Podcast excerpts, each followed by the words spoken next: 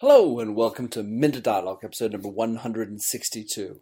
This interview is with Mark Schaefer, the globally recognized author, educator, and speaker on marketing strategy.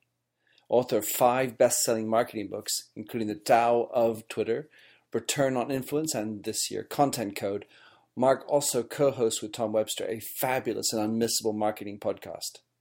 In this podcast, together with Mark, we talk about branding and how companies can better drive trust.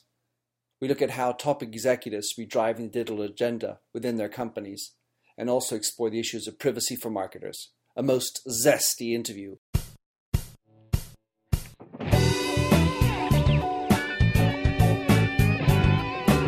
Welcome to the Minter Dialogue podcast, where we discuss brand marketing with a focus on all things digital. I am Minter Dial, your host and author of The Myndset. That's M Y N D S E T dot com, where branding gets personal. You'll find the show notes to the blog for the upcoming interview. Let's cut to the quick and enjoy the show. Hello and welcome to the Minter Dialogue. Today I'm sitting in beautiful Montreal and I'm piped in with someone who I've been uh, listening to, uh, reading, and really enjoying, uh, Mark Schaefer. So tell us who you are, what you do, and what is your mindset, Mark? Welcome to the show. Well, well, first of all, that's so very kind of you to to say. Uh, I, it always just blows me away when people spend time with uh, my podcast or my blog or my book. So thank you very much. Um, I am, uh, I guess, in my heart, uh, I'm a teacher in everything that I do. I, I am an educator at uh, Rutgers University, and I feel that whenever I te- uh, speak or give a workshop or, or write, that I'm always kind of in a, a teaching uh, frame of mind. And uh, as far as my mindset, um, I think that uh, really what I try to live every day. It's, it's really a mindset of reinvention, I think, and it's it's curious because the reinvention seems to be coming faster and faster Mhm. these days. I went through a period of my career where about every five years I reinvented myself. I would I, I kind of went from journalism to corporate communications and corporate communications to sales and then sales into global marketing and then I became an entrepreneur and a teacher and these days I think the mindset has to be constant reinvention. It all always makes me a little sad when I see a Twitter bio uh, or a bio on LinkedIn that starts with the word former. And it's like, I want to know what you're doing today. yeah.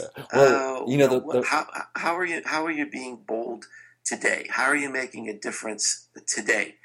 And I think we we need to be constantly looking around uh, ourselves in, in you know, 360 degrees. What's going on in the world? How is it going to impact me? How do I need to adjust? so first point of call, re- reevaluate your your your bio, guys, so that you are showing what you're doing today. I, you know, I, I did, it think makes me think of um, something that really drives me bonkers in France, where they will write up a new a new promotion for somebody in the sort of the pink or the financial portions of the papers. I think of the Figaro in particular, and so they have these little things. It would be something like Mark W. Schaefer, comma, age, comma, uh, um, graduated from high school or college, comma, from certain such a college. Uh, so we, we've done already two lines of this little thing, and and none of which tells you anything. Yeah. I mean, it, it tells you where you went to school 30 years ago. I mean, in my case. And I just, I just, and then the, you know, such and such got promoted to. Not why they got promoted to it, or you know what they did in order to get promoted to it. That's just, Yeah. that's how it is. Anyway, go me crazy. Yeah, I mean, how really relevant is is age today? How really relevant is?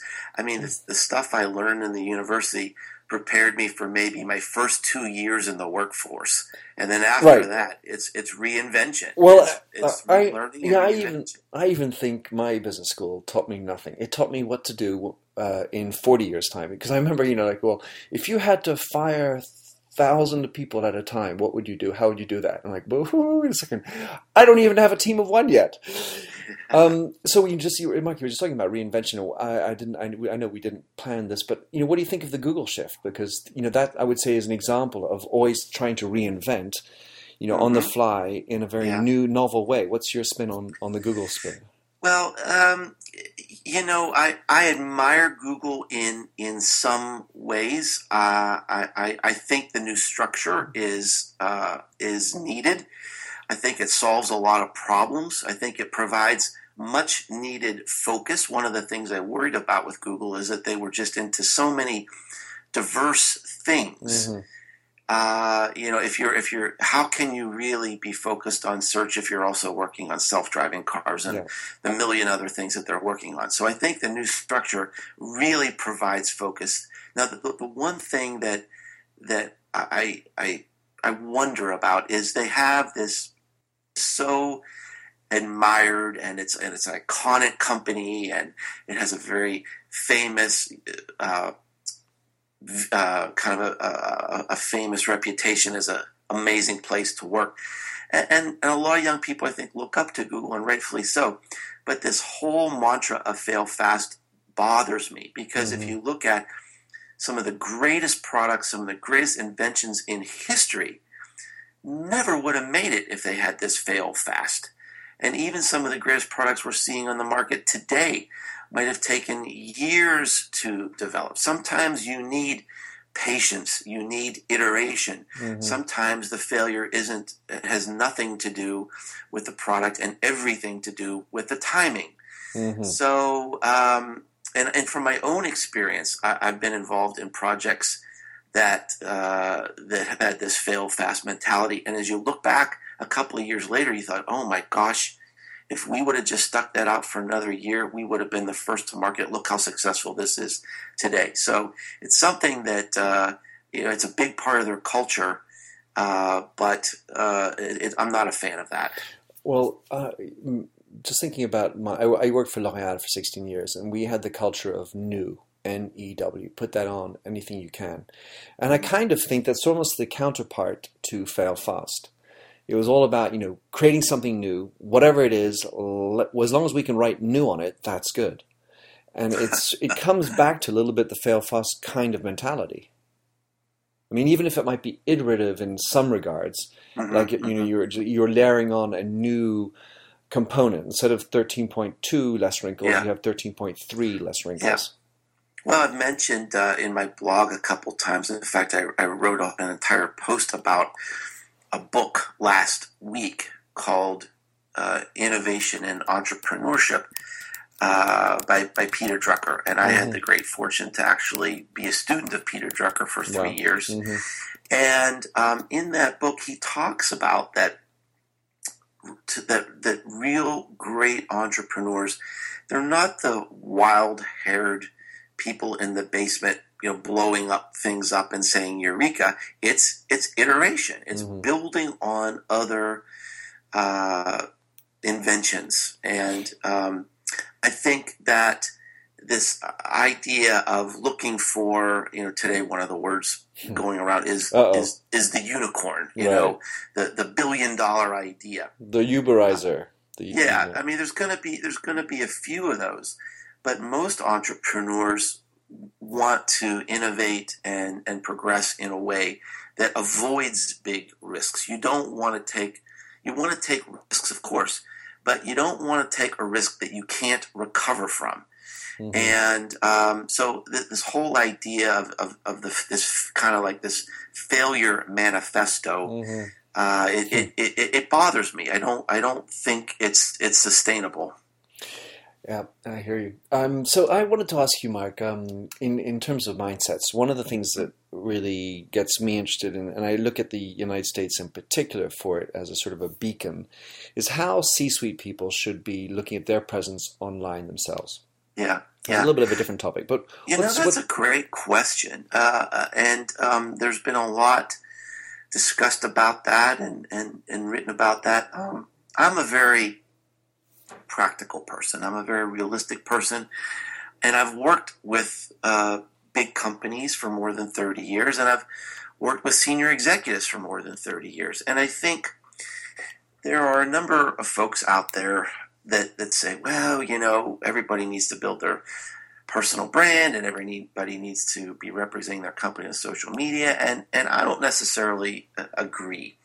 If you look at the the pressures of of of the C-suite and all the things they need to be working on and the, the intense pressure on their time. Do you really want these people to be tweeting? Do you really want these people to be blogging?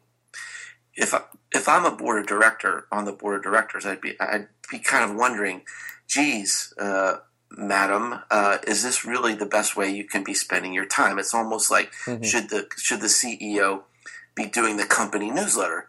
Well, the answer is no. Now, what I do think appropriate is that the C-suite needs to know enough about the digital space to lead. I don't think they necessarily need to be, but they need to know enough to ask the right questions. I think that's what leadership is about. Mm-hmm. Now, if they happen to enjoy that sort of thing, mm-hmm. If you're an executive that really loves to, to, to write and you want to be a thought leader and you want to lend your views and your passion to the brand, well, I think that's a bonus. I think that's fantastic. But I would never set an expectation of a C suite executive that you've got to be online, you've got to tweet, if they really don't have any interest in that.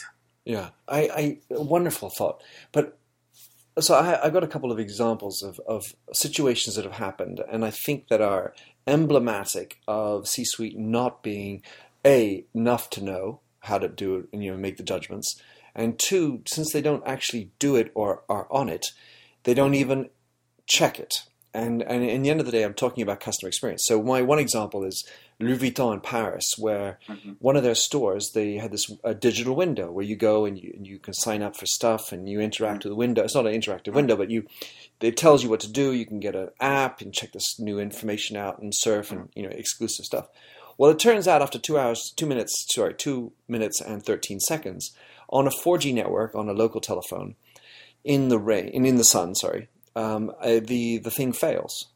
And and the, the irony of this is that I went there two months ago, and the thing failed two months ago. So the deal is this: is that how can how can this continue on for two months? Is this the is this the messaging you want as the most luxurious brand in the world mm-hmm. to be spending? And so why has that not been checked? Yeah, you know everything communicates. Everything you say, everything you don't say, everything you do and everything you don't do mm-hmm. Communicates about your brand. And so uh, I think that's a wonderful example where, in a case like that, uh, as the the CEO or someone in the C-suite, you're basically the chief keeper of the brand, among other things. Mm-hmm. And if there's something like that, if there's anything that's getting in the way of the customer experience for a luxury brand like that, then I mean, it has it has to rise to the top uh, immediately, uh, just absolutely no question, and spare no expense getting the thing fixed. Mm-hmm. But again, well, for me, the challenge is having that obsession drilled down into the organization. And so, mm-hmm. you know, if the CEO said, "Well, you know, it's really important, but you know, I don't want to do it," it it, it, it doesn't half it doesn't really fly for me, or at least it doesn't it doesn't fly. It doesn't it won't drill down into the organization so that the the next level of people will will be operating well. You know, you know, you must do it, but I'm not going to check. I think it really, your example really falls into this same idea I was talking about, where the C-suite needs to know enough to ask the right questions. Mm-hmm. In this case, that you know, the the, the C-suite, they're not going to fix it. They're not going to do the, the the coding, but they need to understand how this fits into the brand ecosystem. Mm-hmm and understand what is the impact and then take the steps to correct it immediately. Uh, well, the other thing, though, is the customer experience. And so let's go back to our um, often, let's say, uh, talked about person, Mr. Jobs. The, the notion of understanding what the customer is going through. And mm-hmm. if you're you're sitting in the C-suite and the agency comes in and, and, gives you a pitch, 45 minutes, hey, you know, this is what you need to be doing. You should be doing more interactive uh, windows and so on and so forth. So as much as you want to be intelligent and understand the concepts, what's our return on investment going to be, the number of downloads, okay, I can kind of get all that. But Mhm. the notion of the customer experience, which is part of the brand experience, Yeah. you, you need to have an obsession. So, uh, my feeling is the CEO should think about well, what is the average person going to be doing in the street? And how are they going to be interacting with this window? And, and, and is that a good Absolutely. experience? As- Absolutely. At the very And- least, and- ask that question. I find with the best executives, it's an instinct, uh, and I and I think there's a lot of power in that. I had an experience where I got to work on a project with Harley Davidson, Hmm. and uh, I was in the, the the metals business, and we had developed this uh, metal where it would resist dirt and grime, so it would always be shiny as a piece on the, the bike. Now, Mhm. intellectually, you're thinking, wow, this is a breakthrough. This Mhm. the people are going to fall over themselves Mhm. trying to get this. So we met with the, the, the CEO of Harley Davidson, who I, I can't, I'm a little foggy, but I, I think it was the grandson or something. hmm And he looked at this and he said, No, you don't understand. Our customers like to shine their bikes. hmm They touch it. Mm. They interact with it. They're, they're, they're, that's how they commune hmm with our product. We don't want it to resist grime. No, no, funny. now, that is a thing of beauty to me. Yeah. This is a CEO that knows the product and knows the customer so well that he can just react on instinct like that and just know what they need to do to be great. Even if it seems like a wonderful iteration and Yeah. a great breakthrough, he said, Nope. We we you know, my customers love to touch the bike. Yeah. You know, I, my L'Oreal days in a very similar kind of vein. We, we're not uh, the company. We L'Oreal was not very good. Is not very good at doing styling products. They have a big business in it, but one of their big problems is they always think it has to be extremely clean. So, like, there's an intellectual component to how you should do this with the with the scientists, and they try to make this great styling products. But it inevitably has to be noble and clean, therefore clean, Mm. as opposed to dirty, like get out of bed, n- naughty, which just doesn't it doesn't fit with the same vibe. Um, so that I, I love that uh, the hogs example. So listen, Mark, I, another topic that really uh, I would like to share and talk with you about is um, this notion of privacy, and it's maybe Mm. hot because of our friends at Ashley Madison. Mm, But mm, it, where, where I go with this is that I think that the C suites are not enough aware of what's going on in terms of privacy, whether it's the, the privacy policy, whether it's the security component versus the being open and sharing, transparent, and then even as a personal, in, as an individual online. So let's say that they are not online, but they are surely using their BlackBerry or their mobile, and they are probably interacting occasionally, even though they don't want to, on Facebook with their grandchildren. Um, are they aware of their own privacy settings? And so that's sort of, uh, I wanted to see where, where, where you wanted to take that, this whole notion of privacy for executives. Well, this is really uh, a hot button topic with me. And I'm so glad that you brought it up because I'm passionate about this idea. And it's really a major theme of the new book I have out called The Content Code. Yeah. And and and in this book, one of the things I, I bring up is this idea of trust really being central to a brand. Now, we talk about that. Mhm. It's almost assumed today. hmm But because of the issues uh, of, of, of privacy, of um, uh, th- there are whole new there's a whole new level of expectations around trust. hmm And if you look at some of the things going on out there today, we talked about uh, Google earlier. You know, here's a company that is routinely being sued hmm over privacy issues. Mhm. If you look at Facebook, this is a company last year that really, I think, should be ashamed of some of the arrogant things that they've done with, with personal information. Hmm. I go and visit, I, I'm very fortunate to work with a lot of big companies, a lot of big brands, hmm and I am aghast at what businesses are doing with with private information. Mhm. And there's there's not a lot of laws around this yet. The laws have not caught up with the ability uh, that we have in the digital space. But that doesn't mean you do something because you can.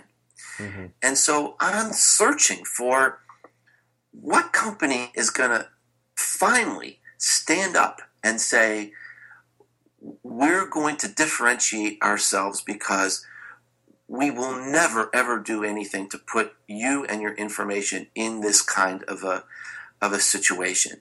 We're going to have a code of ethics. Uh, for we don't care about what the law says. We are going to be we're going to go beyond the expectations of the law because we realize the law can't keep up with the issues. And, and so we're going to create the standards and we're going to publish those standards and we're going to have uh, ombudsmen who, who keep us accountable. We're going to have transparencies. Name a company that's doing that. Hmm. No, none that I know of. Yeah. Well, Europe is has got another spin on privacy, and I would say probably the government or the European regulatory bodies are, are, are leading more the, the idea of defending the consumer more, I would say, than the, in the United States. Yeah, I mean they're they're yeah they're, they're trying they're trying to regulate it, and I, and I and I, I think there's even limits to that because once you once you regulate it, yeah, uh, it's about breaking later, rules. It, it's there's going to be new. Uh, it's going to change. It's going to be obsolete. So at, at the end of the day, um, you this has to be driven by business. If you look at, eh, I mean, I, I, this is kind of a weird way to look at things, but I mean, any major societal changes are really driven by businesses, not governments. Yeah. Uh, if you look at what's going on with environmental changes and how how companies are changing their products, it's because they're responding to their customers. It's because they're responding to you know what what needs to be uh, done. A lot, I know a lot of people you know uh, have bad views of, of big companies, but I, I also think there's a good a good role that companies mm-hmm. play that they are leading a lot of this change. A lot of the change hap- uh, going on with um, improving uh, work uh, workplaces uh, in in places like China or the Philippines or something mm-hmm. like that. That's not it's not taking place because of regulations. It's because of companies are being proactive in these things. Mm. They need to do the things to compete, and I think that the the same thing is, is going to happen on the, the, on the privacy front as as well. And it, it, I don't understand why companies aren't stepping up in a more forceful way. Mm-hmm. One of the reasons might be because the company that stands out, that's probably mm-hmm. going to be the first company that's going to have a target on their back for hackers. Mm-hmm. but uh, well, but well, I think, and this is very very sad, that today trust is a point of differentiation for a company. I think people are, are, are, seeking this, and if you can find that company that really can connect to you in a human way, in a rare and human way, those are the companies that are going to win. So the, the first point makes me think of the CVS mood, move to not sell cigarettes in pharmacies. Mm-hmm. And so mm-hmm. what they what they had to evaluate from a business standpoint was the delta between the loss of business of the cigarettes to the bonus and the feel goodness and maybe trust factor that came mm-hmm. from no longer see, selling cigarettes. Mm-hmm, mm-hmm. I think that's a good example. And, you know, in the back of my mind, I'm thinking, yes, they probably did some calculation, but I, I think, and I hope, maybe there was a noble aspect of this. Mm-hmm. Maybe there, there, there was an, an aspect to this that said, you know, we're all about wellness how can we be how can we possibly be aligned with wellness if we're proactively profiting from cigarettes? So i would hope that that, that played into the thing and, and i think maybe that that will go into this um, this idea of, of building trust. Uh, i think that's a good example. So but so now i, I mean I'm riffing off with it. Let's say there are a couple of industries that s- seem to stand out and probably have to do more of this idea that you're talking about, which are the pharmaceuticals and the banking industries for different reasons. But in the end of the day, let's say a Sanofi or a Rhône-Poulenc or whomever goes out and, and you know becomes the you know writes down the standard, the charter. At the same time, really, is that going to do anything when you still have Google and Facebook and so on doing all the things that they do behind, and or the, the, the credit card companies trying to mine all the data? Is it possible for a single company to put a flag in on the beach and say this is what we believe, and, and you know look, we do what we have. We have my ombudsman in place, but you know the fact is that the ecosystem around it means that you're just sort of going to be laughed at.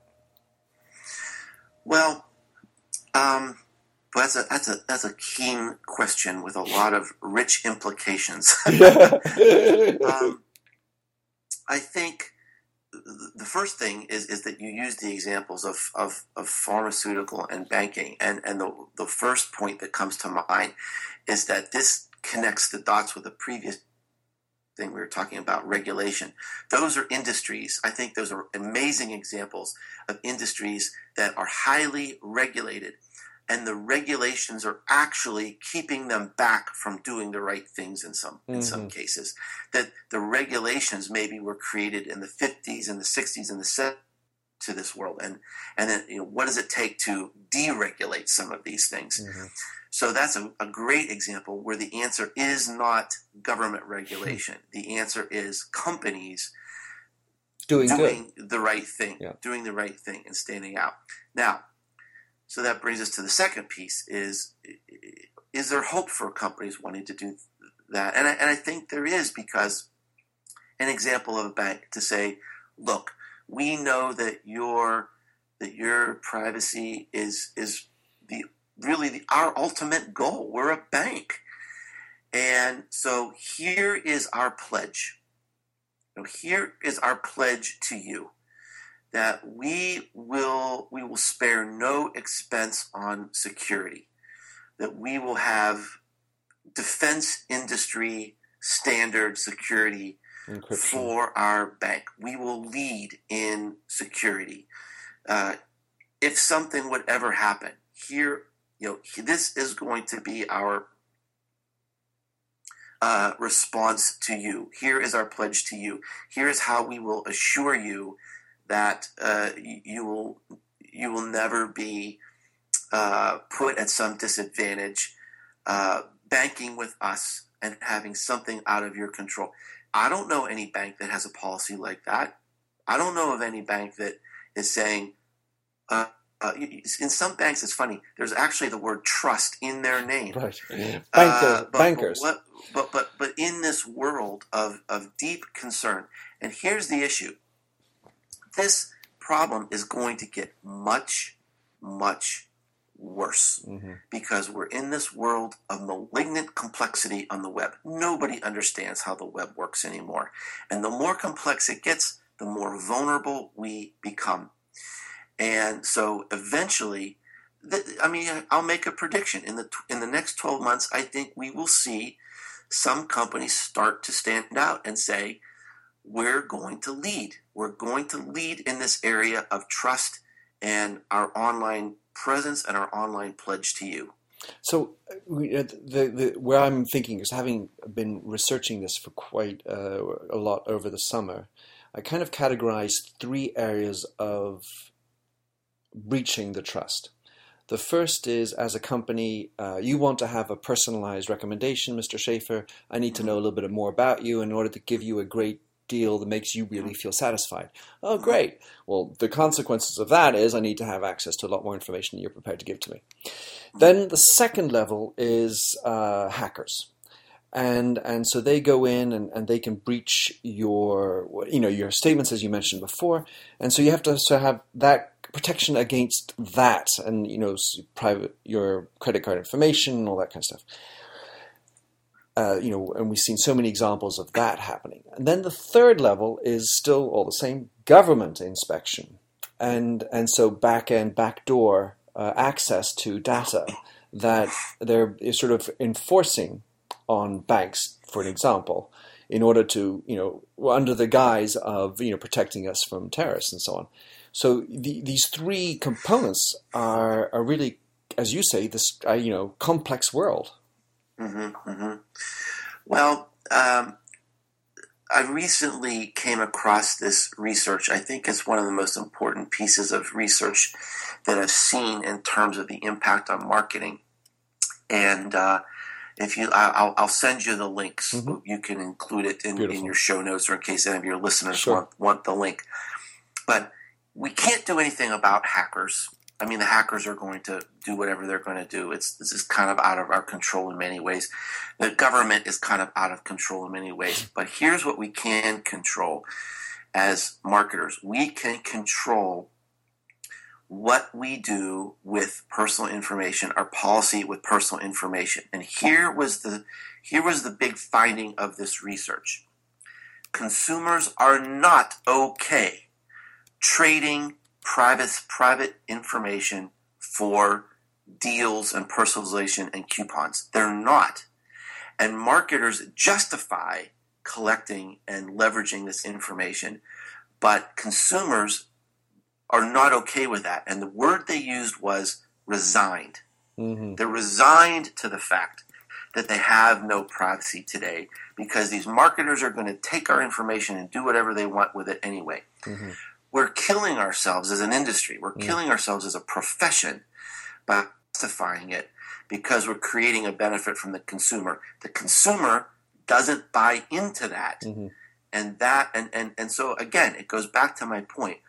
When is a marketer going to stand up and say, "Look, uh, we're not going to do anything with this that that you don't agree with," and it's not going to be some stupid privacy policy that's legalese and whereas this and whereas that that's going to take two hours to read.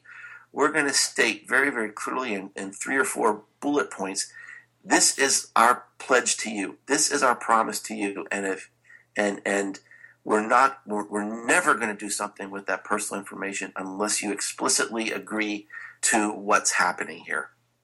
Well, I would love that, and uh, I, my sort of critical eye would say until we have an Amazon or a Google, or Chris, Apple to a degree has tried to put down a, a, a line in the sand on this topic. But I think that we are, whereas I think it is, it is the malignancy of our time. And, and marketers have constantly disappointed uh, consumers. And so that's why they are so low on the ranking trust and that whatever it is that Ipsos or there's like a, a survey that comes out and shows how marketers are are just about as low as used car salespeople in terms of trustworthiness. And so we have this whole new opportunity uh, out there. But if we don't do it the right thing, then uh, it's just going to keep on getting bad. And you're going to get more ad blocking. You're going to get more, uh, you know, people. I would say, why why be loyal to a brand if we know they're all being bad to us? Yeah, I mean, I think in this in this day and age, there's no more important marketing we can achieve than personal, organic advocacy. And to create uh, a group of customers who proactively promote you, who love you, mm-hmm. and tell other people that they love you, there's got to be an emotional connection to that company and to that brand. And it's just like um, any relationship, it's built on trust. That is the foundation. If there's no trust, you're never going to have advocacy. Mm-hmm. And uh, so I think that we, we one of the things I, I, talk about constantly in my speeches and my classes and in and in the book is we're a marketing culture obsessed with traffic. Mm-hmm. These people are tourists. They're not creating any value to our brand. What we really need to be focused on, especially in luxury goods, is the idea of trust. Trust. That's, that creates advocacy. That leads to loyalty. In the end, loyalty trumps everything. It doesn't matter what happens in the digital space. It doesn't happen, doesn't matter what the next Facebook is. We'll figure all that stuff out. But loyalty, no, no matter what the platform, no matter what the hot digital technique is tomorrow, we need to be focused on creating a human presence that really creates an emotional connection with our customers that leads to loyalty. So, my last wig out on this portion, Mark, is as a company, so companies are, are really uh, constituted by a, a, set of people, and then you have these different corporate structures. And I'm thinking that the fact that p- publicly traded companies are in such deep doo doo on a quarterly level, their ability to gauge and wage the long term battle of that, that you're talking about, it's unlikely to be a publicly traded company that's going to do it unless they have an extremely high percentage of the company owned by the owner, like a Brin or Page or, or Bezos. The second thing I'm thinking about is the brands within a company because you can have, you know, let's if we talk to big companies like that you work with, I can be a big brand, but my corporate brand is not a commercially traded brand. And so the trust that you're talking about is that with the corporation or the individual small brand that's a part of the big brand, let's say GMC as, mm. as a part of General Motors or Pontiac, and then uh, or I'm in another case I'm the corporate brand is the commercial brand, and therefore there's a stronger link. Another Apple, it's, uh, it's Apple Inc. and it's Apple traded. You ask really good questions. oh boy, we are really going down an interesting rabbit hole here. Uh, you know, this is, I mean that people would have an emotional connection to the brand itself. So it might be like, you know, Cadillac. I have this image in my mind of my, my father driving a Cadillac and how pink he loved Cadillac. his cat. And I'm making this up. My dad okay. did not drive a Cadillac. It wasn't pink either. I'm, I'm just reaching here, yeah. you know. Yeah, yeah. So, uh, uh, or or there's a certain product that's just like always been used in my family. So I, I, I feel I feel good about this. And here's my, um, I, I think there's always a place for that. I always think there's a place for for heritage and and legacy. We're always going to have warm feelings about certain brands just because of you know who they are and what they stand for. Sure. But if you look at the greatest brands, the greatest legacy brands, something like Disney, Coca Cola, Nike, they have to reinvent themselves every generation. They have to find out how to be relevant to the the next uh, to to the uh, to the emotions and the values of the next group coming along. And so I think we, in some ways, we we re- we we can rely less. We have to rely less on on the legacy and the heritage. And here's my sense that, especially with the with the millennials, they're the least trusting generation in history. All the research shows that they they they don't trust anybody but themselves. They will trust content shared on the web by a stranger hmm. before they'll trust your brand messaging and advertising. Mm-hmm. And so I think part of this reinvention, part of this of this reconnection with the next generation, I think there, there has to be some human element to it. Um, I, I, think that because there is this mistrust of, of labels and and uh, and brands, um, that the, the smartest brands are going to connect people to people. And mm-hmm. here's an example. The Hilton hotel chain has this Twitter handle called Hilton suggests. Mm-hmm. And they look for people having travel problems in certain cities in the world. Uh, you know, they're expressing exasperation on Twitter because the heel on their shoe just broke or whatever. And Hilton will go on and they will try to help these people no matter where they are or what their problem is, even if they're not staying at the hotel. Mm-hmm. Because this is a, a human, personal expression mm-hmm. of their brand identity of just making it the best place to travel. It's just helping travelers you know, just ease their, their issues in, in every single way. And so they're, they're connecting real people with real people. Mm-hmm. And that is helping them create this emotional uh, connection uh, that hopefully will lead to loyalty and trust down Yeah. the line. And I think we'll, will be, my sense is, is that we'll be seeing more of this type of thing. We'll need to be seeing more of this thing because I think that's really where the values are, are leading in this next generation. And on top of that, so it's real people, real problems in real time. hmm I love that. Mark, oh, fabulous. I have this sneaking impression this I could have done this for a couple more hours. But time is of the essence, and I promised a departure uh, speedily in a couple minutes. So, Mark, tell us what's the best way for. So, what's what would you like? How would you like people to connect with you, read with you? I know we're going to put lots of little fun show notes about you. Well, I always love hearing from people that uh, might have listened and heard and heard me uh, on a podcast. So I'd love for your listeners to connect with me. You can find everything about me at businessesgrow.com, and you can find uh, my books there, my my blog. Uh, the podcast I do called The Marketing Companion with uh, my friend Tom Webster. Absolute must. And oh, thank you. I, we have a we have a lot of a lot of fun You do. uh, And I do that too, show, listening. and uh, it's very entertaining. And uh, so, but but, but businessesgrow.com, uh, you can find all my social connections there, and I'd, I'd love to, to hear from people. Hey, listen, thanks for coming on the show. It's been wonderful hanging with you. Look forward to staying in touch. Thanks so much. Thanks for having listened to this recording of the Minter Dialogue Show. You'll find the show notes on themindset.com. That's mindset with a Y, where you can also sign up for my weekly newsletter at forward slash subscribe.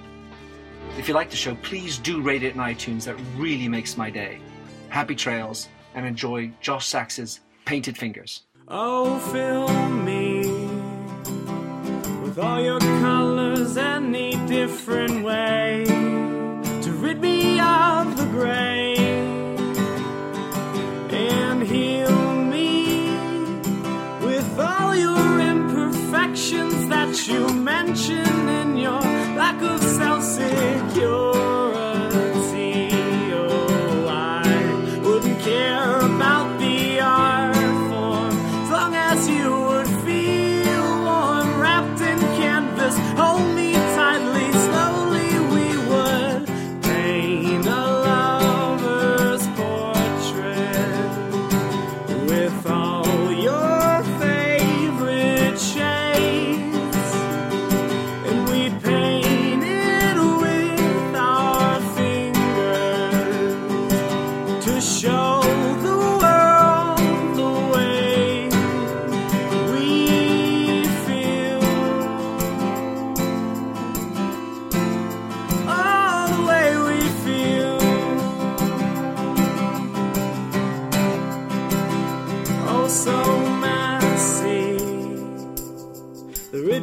In our palms make colors blend and look ugly in the end.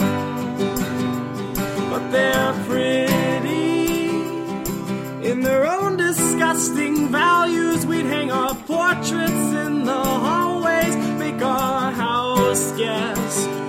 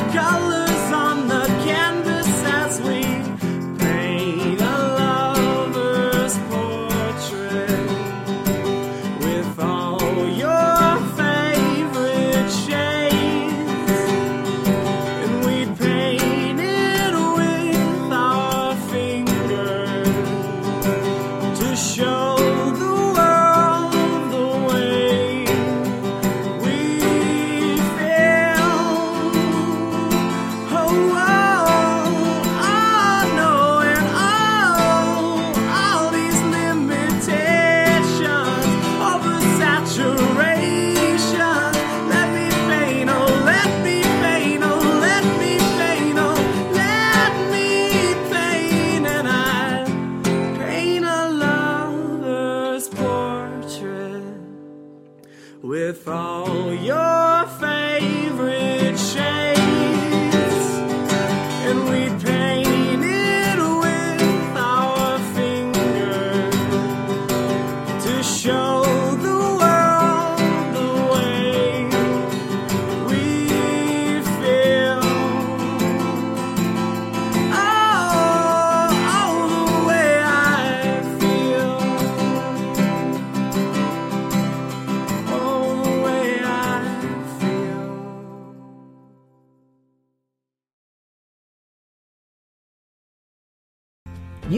Questions, we've got answers. Business leadership, ownership, and sales can be challenging. Tune into the Accelerate Your Business Growth podcast to learn from the world's experts. Join me, your host, Diane Helbig, as I chat with people who have expertise in various areas of business. You'll enjoy the lively conversations that are focused on providing you with the ideas, tips, and suggestions you need to realize greater success. Get what you need for your business when you need it from the people who have the answers. Accelerate Your Business Growth is part of the Evergreen Podcast Network and is available on Apple, Spotify, or wherever you listen to your favorite podcast.